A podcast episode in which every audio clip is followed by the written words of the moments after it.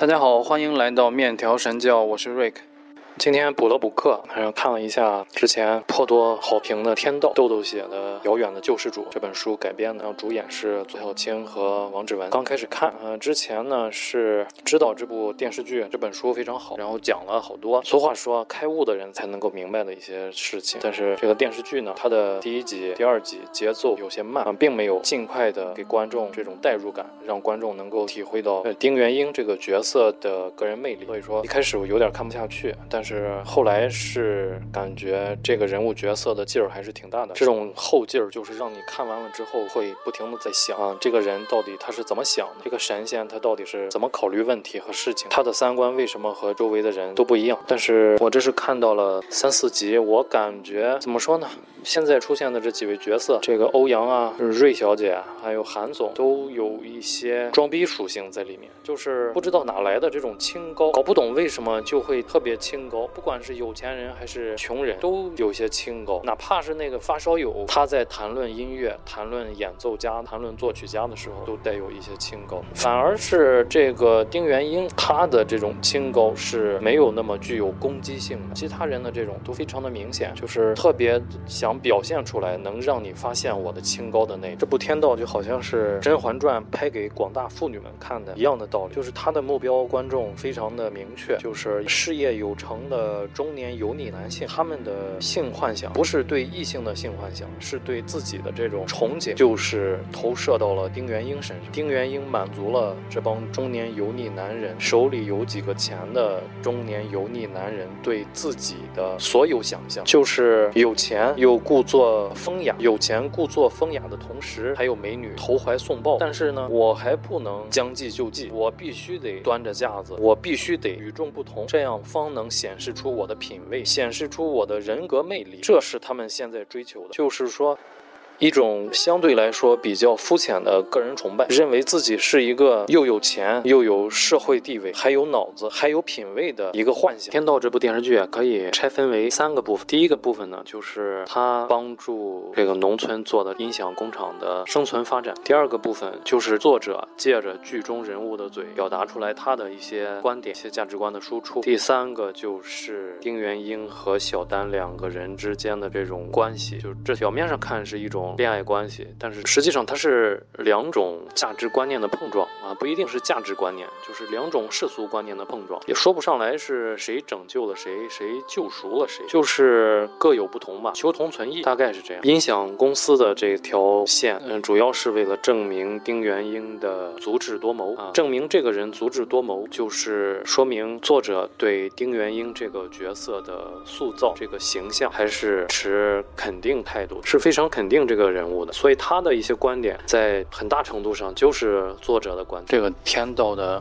这几条故事线都是为了丁元英这个人物而服务的，不论是音响公司。还是警察局调查犯罪，又或者是芮小丹的个人感情，所有的一切的一切都是为了证明原因是对的。这一点有点做作，有有点太刻意，就是把他塑造成了一个先知的形。这可能是影视剧里面这种戏剧性的需要。当然，这是一部老电视剧，在当年应该也也算是比较新潮和时髦的题材，特别是有种个人崇拜主义的思想在里面。现在已经很少有这种电视剧会用整个篇幅来塑造一个先。知，然后他的理念呢，也并不是主流的理念，并不是一个所谓正面的角色，这种英雄人物或者是劳动模范需要正面宣传的角色，他并不是的。这个角色如果说亦正亦邪，有点夸张，但是说他的观点和主见，在二十年后的现在也算是非主流，这么说是不过分的。这就像是我之前曾经说过的这种现象，就是这个人他的三观能够非常融洽的自圆其说，能够完。整的支撑他的精神世界。一旦有这种的人出现，陌生人稍加接触，只要是磁场不排斥，那么这个人的个人魅力就会发生作用，像一个充满磁性的吸铁石。一方面，他会表现出来一种不在乎，就是说众人皆醉我独醒啊，别人能不能够理解我所说的、我我所表达的、我所感受的，这个是我不在乎的。另一方面呢？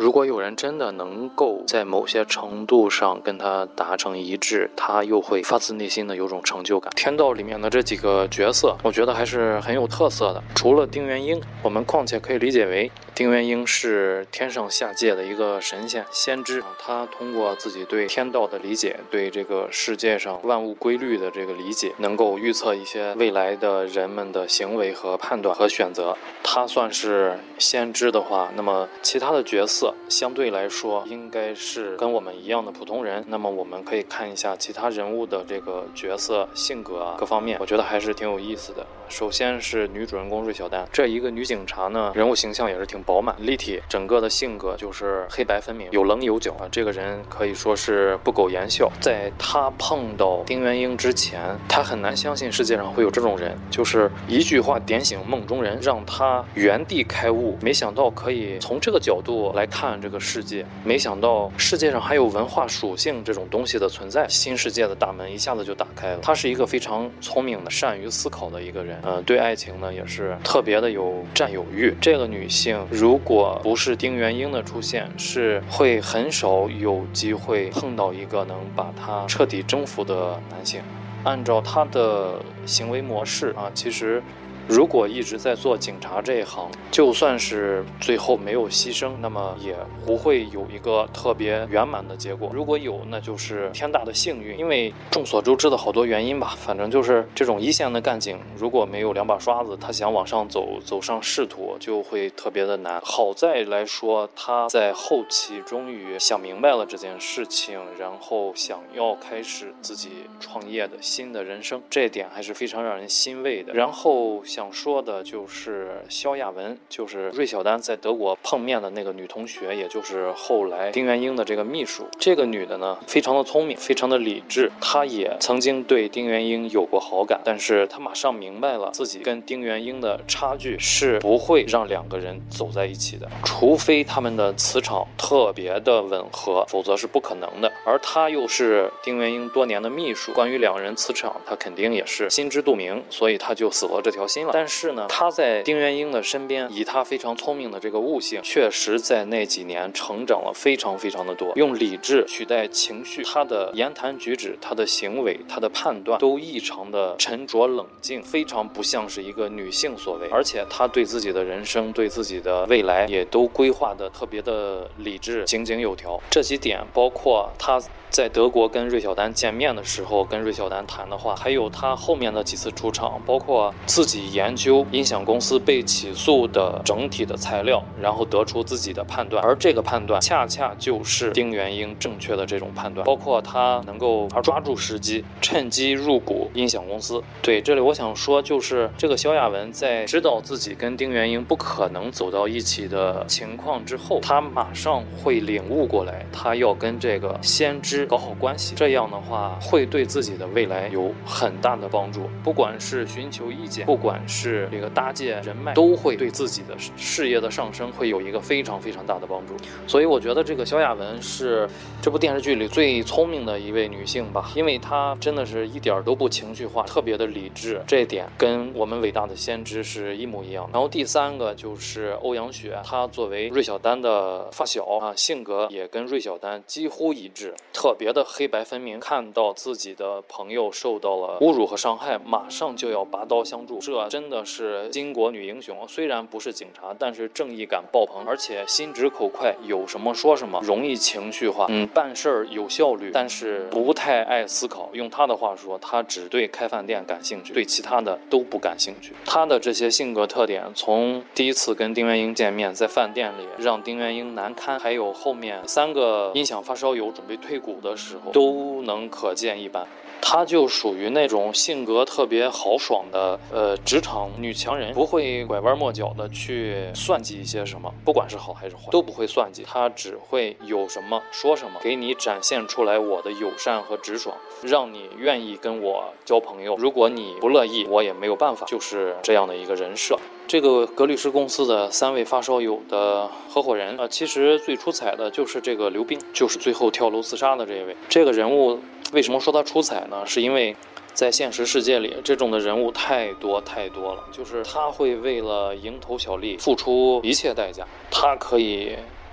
啊，不要道德，不要义气，不要尊严啊，只要富裕的生活，只要虚荣的外表，只要你们高看我一眼，让我怎么做都可以，我可以尽情的卑鄙无耻下流。其他的两个合伙人呢，多少会有一些愧疚的成分在，愧疚的心理在，但是这个刘冰是一丁点儿都没有，就好像电视剧里说的，就是给了少数人趴在井边看一眼的机会，然后再给他们把这个希望破灭，这个惩罚对他们来说更难受。如果你不让他们看，他们不知道原来世界还可以这样，生活还可以如此，那么他们不会去考虑那么多，就蒙着眼睛低头拉磨一圈又一圈的一生，也不会有那么大的情绪波动。但是如果让他们看了这一眼之后，他还得不到，这才是最痛苦、最残忍。这个丁元英，他是坚持要给贫困村里的人们创建一个他们没有见过的、没有养成的经济社会的自力更生的观念。只有这个观念给他们创立好好了之后，他们才不会一直贫困下去。他们如果没有这个观念，那么你投资再多的钱啊，再多的帮助，最后仍然是贫困。这一点我认为讲的非常的好。就是好多人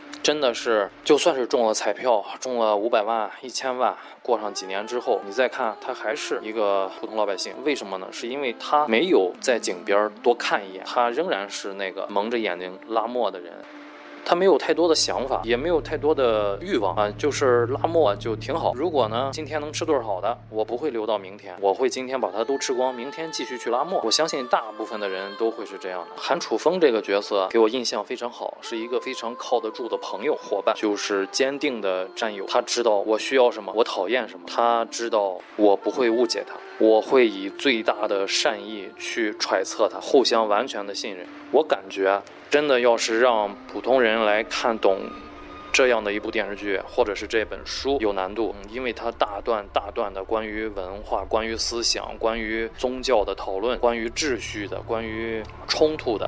这些讨论和我们的生活真是八竿子都打不着。如果有人真的是能看懂这些，那么初级阶段他会非常痛苦。但是如果再仔细思考一段时间，就会觉得释然，因为呃本该如此吧，生活本该就如此，就是这可能就是所谓的呃懂得越多，烦恼越多，恐惧越多。我还想延伸一下，就是说这部电视剧它的关于音响公司的这条线啊，还是跟当时的经济环境有关系。就是丁元英在跟当时的村民说的这句话。你能够做别人做不了的事情，吃别人吃不了的苦，你有别人没有的东西。最艰难的时候呢，你能比别人胜一口气，那么我们就赢了。当时的经济社会应该是那么操作是没有问题的，但是现在来看，可行性就大大下降，因为这种经济观念已经深入绝大部分的农村乡镇，都都深入了，都普遍了，都普及了。现在如果想要再去寻找别人做不了我能做，别人吃不了的苦我能吃啊，别人没有的东西。我有就难上加难。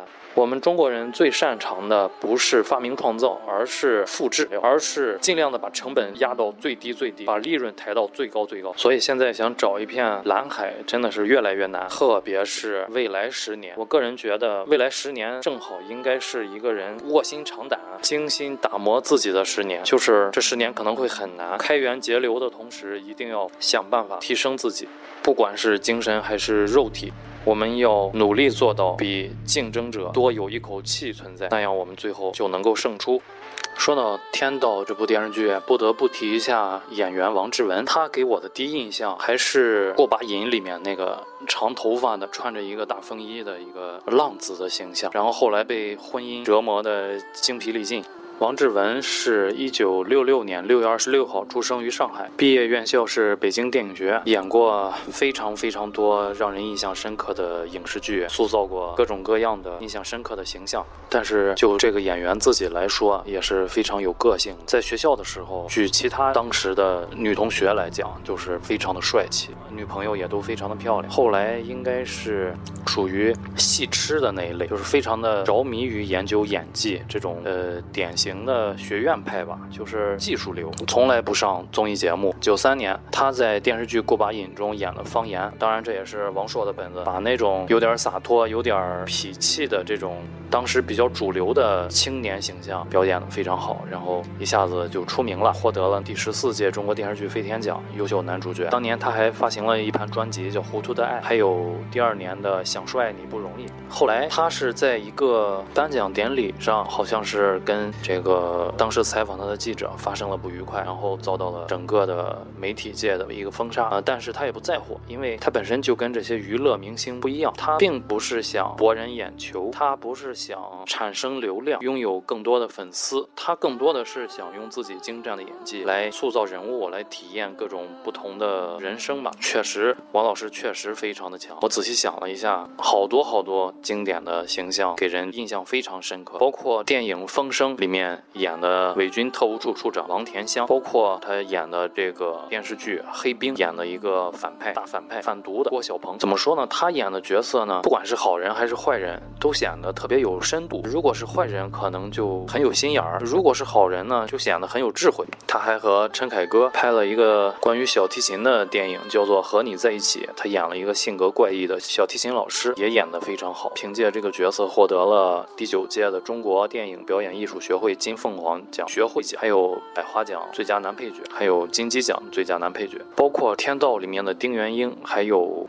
宽恕里面的肖一航，还有后来跟张国立合作的精明的商人张仲平演这个电视剧叫《青瓷》，呃，都是算是一类角色吧。这种角色就是显得城府很深，有些小算盘或者是大的阴谋诡计啊，都在肚子里藏着不外露。后来就拍了那个手机的电视剧版，是跟陈道明合作的，他演的严守一也是非常的好。最近一次出现在电视剧上，应该是这个《叛逆者》，《叛逆者》里面演。了一个军统的卧底顾慎言，呃，也是非常的精湛，好多精彩的片段都出自于那部电视剧。总之，这个演员就是你说他自命清高吧，他也有自己的本钱来自命清高，又不太愿意同流合污。对于这个流量啊，好像对于这个金钱、对于名声也都不太关心。他的形象并不像张国立一样，现在变得非常的亲密，大家看到张国立会觉得非常的亲切友好。他仍然是跟观众保持着一定的距离，呃，能让你看见我，但是是又不让你多了解我，你不用了解我，因为我只是一个演员，能一直保持这种心态来进行艺术创作，我觉得非常了不得。我找了一段《黑冰》里面的王志文的自述，大家来看一看他的台词功底有多么的厉害。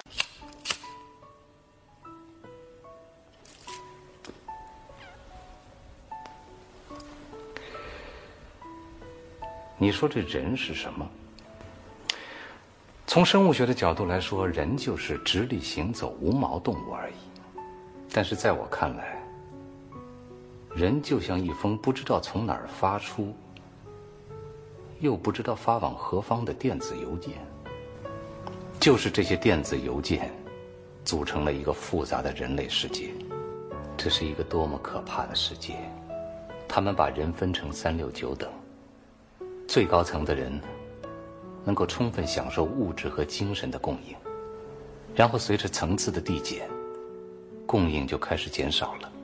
最低层次的人，通常他们接收的物质能量只能勉强维持他们的生活，而精神供应几乎是零。本人曾经就活在这个层面里。你可以有充分的理由不相信我说的话，你会想我有一个才华出众的父亲，他是一个作家。我可以在他那里继承他的智慧、良知。我还有一个曾经是越剧名旦的母亲，我可以继承她的艺术天赋和不俗的容貌。我还有一个出生在资产阶级家庭的高级干部的继父，从他那里我可以继承他的政治野心和使他成功的机会。我怎么可能生活在最底层呢？我应该是这个社会当中的精神贵族，但是我生活的另一面，你看不到，永远也看不到了。我可以一顿吃下三斤牛肉，然后再吃半只烤鸭和一碗北京地道的炸酱面。我还可以三天三夜的不睡觉，然后在雪地上像疯子一样的狂跑。所以有时候我觉得，我的前身可能是只骆驼，没有这点能耐。当年我怀揣十个美元从旧金山下飞机，恐怕连一天都活不下去。后来我不再为钱发愁了，但是这个时候，我比任何时候都要仇恨钱，仇恨人类，仇恨这个肮脏的世界。你们习惯把人群分成罪犯和非罪犯，就是所谓的好人和坏人，并且由此延伸出一些高尚啊、卑鄙之类的概念。但是我要告诉你，其实一切都是机会而已。穷乡僻壤的犯罪率低。不意味着那儿的人就高尚，因为他们没有选择，没有选择，就不会有痛苦。我母亲当年改嫁到林家，别的不说，就说林小强对她无微不至的骚扰，就不是一般人能够承受的。但是母亲好像并不痛苦，因为她有我，还有弟弟小亮。母亲甚至没有权利来选择他死亡，而林家大起大落的政治命运，又使我的灵魂加速的走向堕落。我切肤之痛的感受到，我的命运之所以悲惨，原因只有一个：没权。所以从那天我就奠定我自己的人生目标是什么。我要不择手段的、疯狂的去追逐钱和权，然后用他们来报复这个可恶的人类社会。你知道权力是什么吗？权力绝不是说是一纸公文就能够让你荣辱升迁的某个职务，权力也不是某种让你实现人生价值的行为快感。权力的实质，看你在多大程度上影响和控制他人乃至整个社会的精神生活。你你你可能会会觉得你你自己可以控制自己，但是实际上你只能控制你的手不伸到别人的钱袋里，你的脚不迈进监狱的大门，你的眼睛不去摄人心魄。你根本控制不了你的肝脏分泌多少酶，你的胰脏分泌多少胰岛素，你更控制不了你的心跳、你的血压、你大脑里的潜意识。所以我用我毕生的精力。在不断推出新产品，可惜时间太短了。我更新了一下微信公众号，大家可以在微信公众号里面输入你想看的影视剧的名称，正常系统会自动推送给你一个在线观看的地址，方便大家收看。因为之前有好多人跟我说找不到地方看，没有观看的途径。当然有一些呢是国内没有上映，有一些是上映了之后他们下线了，还有一些在网上播放的呢，免不了会出现一些会员充值啊、多重收费的这种情况，所以不太公平啊。我也是找了一些能够在线观看的地址，不一。一定随时都好用，但是呃，大部分情况下应该都是可以的。如果好用的话，嗯，及时给我反馈，我来找新的地址，这样看起来就门槛非常低了。希望大家使用愉快。另外就是我最近做了几件衣服啊，有我们面条神教的 logo，还有一些附加的小物件也都很漂亮，比如说胸针啊，嗯，能够贴在冰箱上的酒起子，还有一批咖啡杯，正好可以用来装我们的咖啡，也非常的漂亮。喜欢的朋友可以多关注一下。好的，那么希望大家能够多多的转发、评论、点赞这期节目，能够让更多的同道中人看到。那么我们这期面条神教就到这里啦，我们下期再见，拜拜。